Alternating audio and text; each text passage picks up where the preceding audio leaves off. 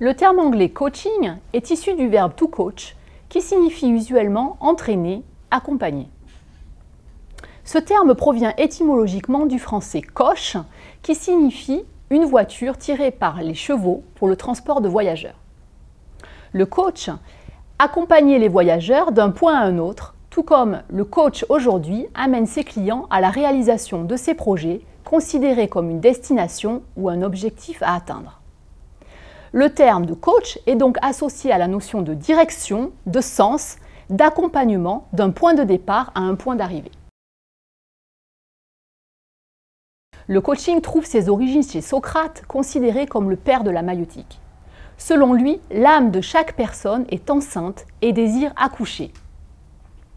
Ainsi, le coaching permettrait de faire accoucher les esprits de leurs connaissances et de faire imprimer un savoir caché en soi. Mais le coaching sera popularisé à partir des années 50-60 dans le monde du sport. Aux États-Unis, les entraîneurs ou coachs sportifs mettent en évidence, au-delà de l'entraînement physique du champion, l'importance d'une approche holistique de la personne, incluant les dimensions mentales et émotionnelles. C'est à partir des années 80 que le coaching va connaître un essor dans le monde de l'entreprise, où les enjeux de performance, de compétition, d'excellence ou encore de dépassement de soi vont y trouver un écho incontestable.